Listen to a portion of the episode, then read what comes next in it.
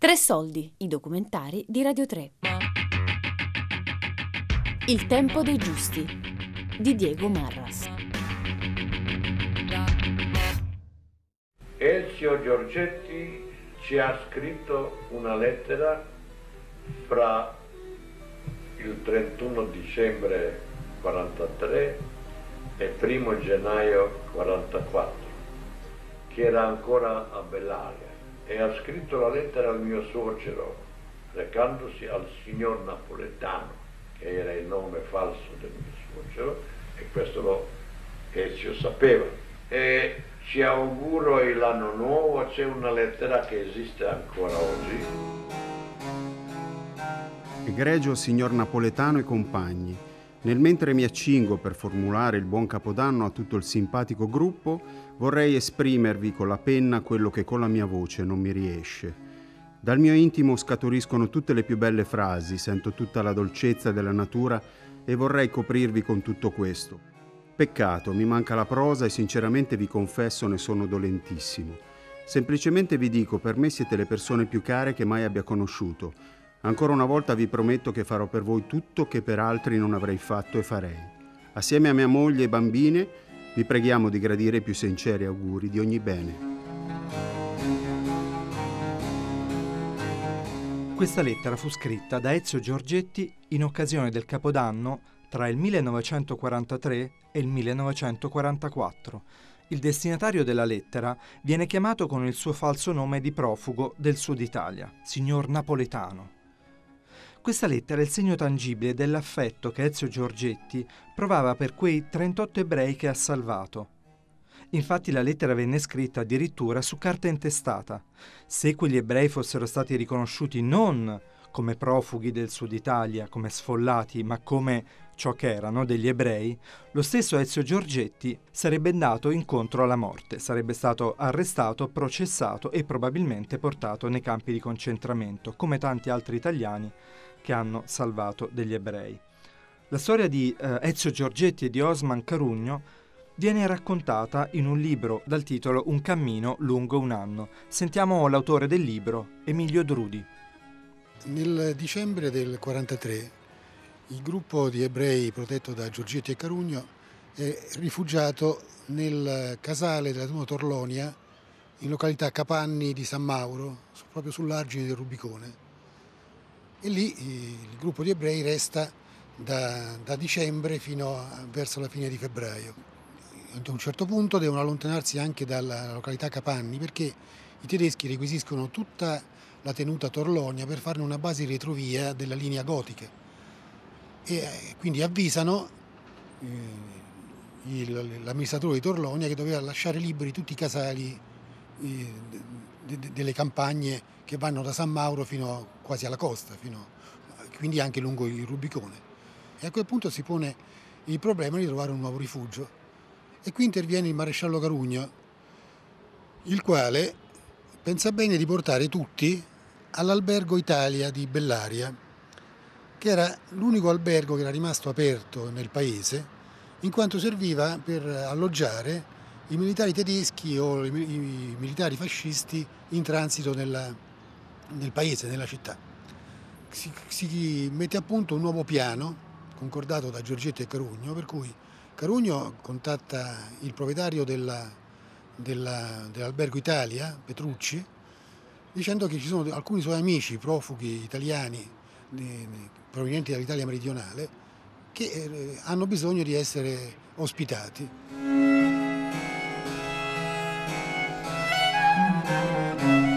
Cino Petrucci, Alfonso Petrucci, era il proprietario dell'albergo Italia, che lui era figlio di un albergatore, l'albergo Petrucci. Si è sposato, gli hanno fatto un albergo lì su Viale Panzini, vicino alla stazione, che è ancora lì, quell'albergo. Eh.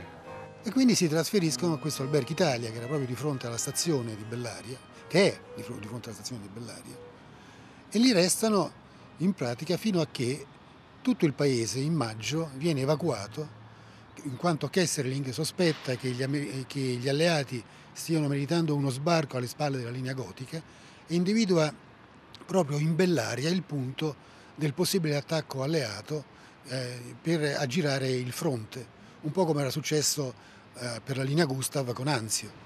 E per fortuna eh, Giorgetti, attraverso uno zio, eh, Giannetto, che era un macellaio, un sensale di bestiame, un, eh, aveva un, dei terreni nell'entroterra, eccetera, tramite questa persona riesce a trovare una villa, una villa nobiliare nell'entroterra, nel Montefeltro, vicino a Madonna di Pugliano. E, e Giorgetti prende in affitto, insieme a Petrucci, la, questa villa e la trasforma in sostanza in un, un albergo. Petrucci trasferisce a Pugliano tutto, praticamente tutte le attrezzature, eh, o, o meglio le attrezzature fondamentali, principali del suo albergo, e per, per attrezzare ad albergo la villa. Ma Petrucci è sempre convinto naturalmente che tutti quei suoi ospiti, quella trentina di ospiti, siano eh, profughi italiani. E vale anche a Villa Battelli lo stesso contratto che, che Giorgetti aveva fatto con Petrucci per l'Albergo Italia. Restano lì a Villa Battelli per circa un mese, fino a che anche Villa Battelli viene requisita dai tedeschi, che pensano di farne un ospedale di retrovia, sempre in funzione della linea gotica. E a quel punto si pone il problema di trovare un ulteriore rifugio. Il problema viene risolto trasferendosi tutti a Pugliano Vecchio. In questo mese di permanenza a Villa Battelli gli ebrei avevano cominciato a frequentare questo paesino, avevano cominciato a frequentarlo e erano diventati amici dei contadini che abitavano lì. E in particolare erano diventati amici di Giacomini, che era il proprietario dell'unico spaccio, sa come era una volta nei piccoli paesi, c'era questo spaccio, osteria, dove si vendeva di tutto, dai generi di monopolio, generi alimentari, il vino, i tabacchi e così via. Erano entrati in amicizia e a quel punto è Giacomini, con la, sempre con la, mediazione, con la mediazione questa volta soprattutto di Joseph Conforti e di Ziga Neumann, che si offre di ospitare, cioè raduna tutti i capifamiglia del paese e propone di ospitare ciascuno qualcuno degli ebrei che, di cui erano diventati amici. E infatti ciascun contadino attrezza una stanza del suo casolare, molti addirittura la puliscono, la imbiancano per accogliere meglio gli ospiti, e fino a che poi eh, salgono a Villa Battelli i contadini stessi con i loro carri agricoli e trasportano tutto, tutti i materiali giù al paese, inclusa la, le, le strutture, i materiali per la cucina, per la sala da mensa, eccetera, perché uno dei casolari, quello più importante, quello più grande, che è proprio di fronte a una sorta di piazzale che era un po' il punto di ritrovo del paese, quello diventa la cucina e la mensa collettiva per, per, tutti, per tutti gli ebrei. E qui restano a Pugliano poi fino alla liberazione.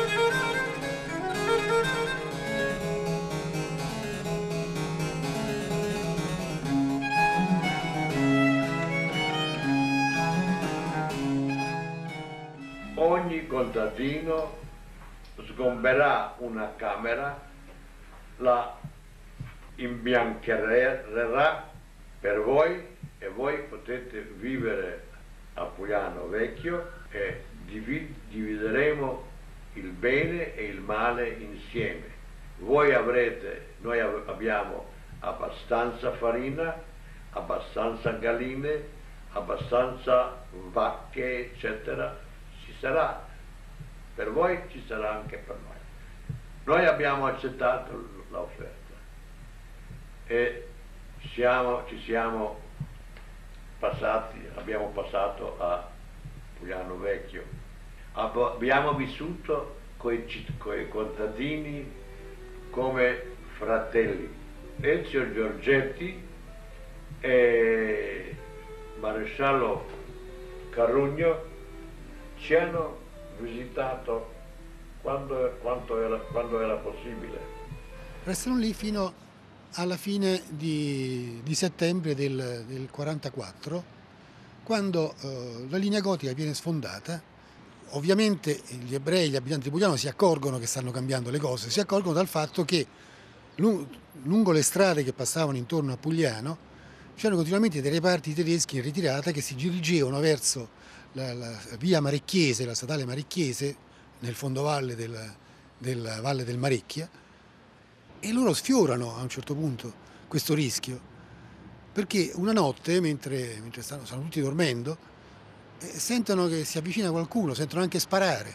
Era un reparto tedesco in ritirata che, eh, insospettito forse da strani rumori, eccetera, avvicinandosi a Pugliano, comincia a sparare perché temeva degli attacchi partigiani. Quindi sentono sparare e sentono che entra qualcuno in paese, un reparto militare. Questo reparto attraversa tutto il paese, dal basso verso l'alto, cioè dal basso, dirigendosi alla strada in salita che andava verso Villa Battelli, e occupano l'ultimo casale, che era un po' distaccato dal paese, diciamo cinquanta sessanta metri fuori del paese, dove c'erano degli ebrei rifugiati insieme alla famiglia. Questi, questi tedeschi entrano, scacciano la famiglia, scacciano gli ebrei, senza sapere ovviamente che sono ebrei. Allora Conforti si offre di guidare il sergente che, che comandava quel piccolo reparto di retroguardia, si offre di accompagnarlo in tutte le case del paese per dimostrargli che lì c'erano appunto solo contadini e sfollati. E infatti comincia, casa dopo casa, cercando di parlare sempre ad alta voce per avvertire, dice, dice, che arrivava lui, e quindi di non allarmarsi se arrivava insieme ai, a, a dei tedeschi. E questo, questo, questo sergente non si convince granché, fino a che, entrando in un magazzino, trovano, trovano un, un pianoforte. Era il pianoforte della signora Petrucci, la moglie del gestore dell'albergo Italia, che aveva trasferito, come abbiamo detto, le sue attrezzature a Villa Battelli e poi a Pugliano Vecchio. Trasferendosi da, da Bellaria, aveva voluto portare con sé questo, questo pianoforte che, a cui la, la moglie era particolarmente affezionata e che ogni, ogni tanto suonava. E questo sergente si stupisce, dice: ma ci fa un pianoforte in un buco di paese come questo qui, in mezzo ai contadini?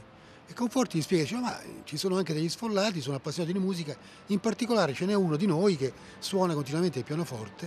E il suo pensiero va in quel momento a uno del gruppo, un giornalista austriaco, che in effetti era appassionato di musica e che, quando era all'albergo Italia, ogni tanto si metteva appunto a suonare questo pianoforte della signora Petrucci. E il, questo tedesco comincia, diciamo, ad addolcirsi, a diventare meno sospettoso. Conforti intuisce che quello è un momento cruciale e dice: ma se volete, questa sera qui nel magazzino possiamo organizzare una festa per voi, una festa di saluto, voi ve ne state andando. Lui ovviamente si fa vedere rammaricato, che dice che lui fa vedere che era un, un profugo italiano, rammaricato che i tedeschi se ne andassero perché lui era contro gli alleati e così via. E la, la sera in effetti organizzano questa festa. Procurano un po' di vino, qualcosa da mangiare, ovviamente avvisa questo giornalista austriaco di, di andare lì a suonare. E non è che ci vanno tutti. Lui, eh, Joseph Conforti seleziona alcune persone di cui può fidarsi di più e che sa che siano più fredde, più, più attente a non tradirsi. E qui si fa questa festa e, che dura fino a, a notte inoltrata, poi si salutano e prima dell'alba questi tedeschi se ne vanno, raggiungono la Marecchiese e poi se ne vanno verso nord.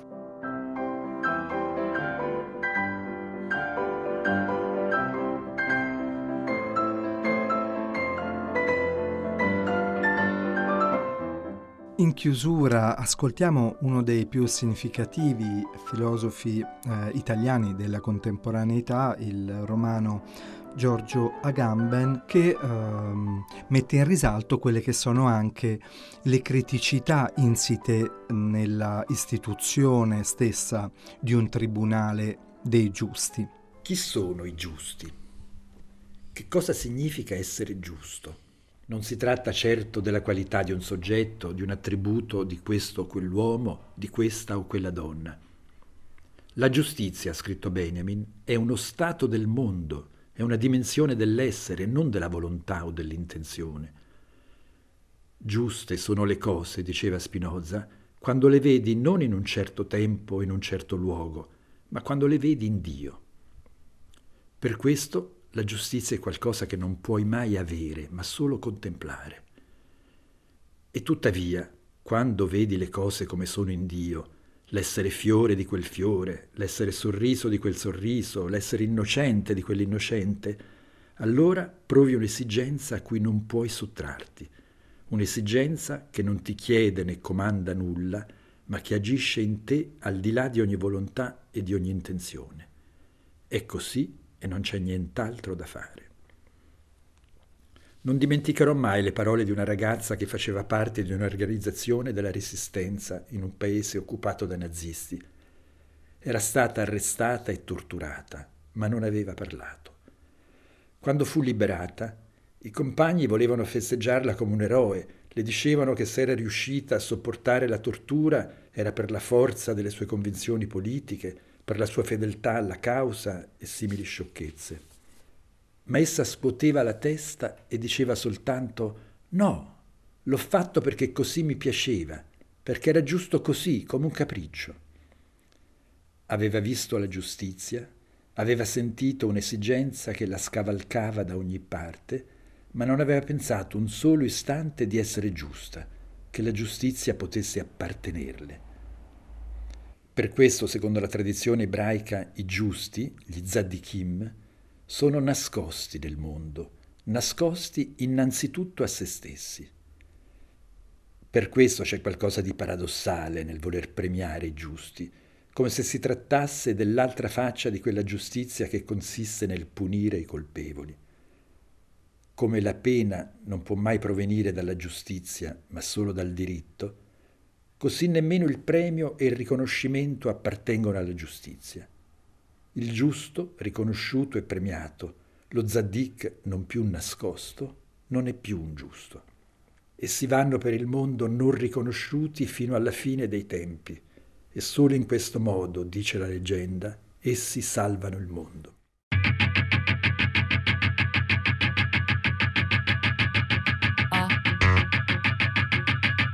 Il tempo dei giusti di Diego Marras.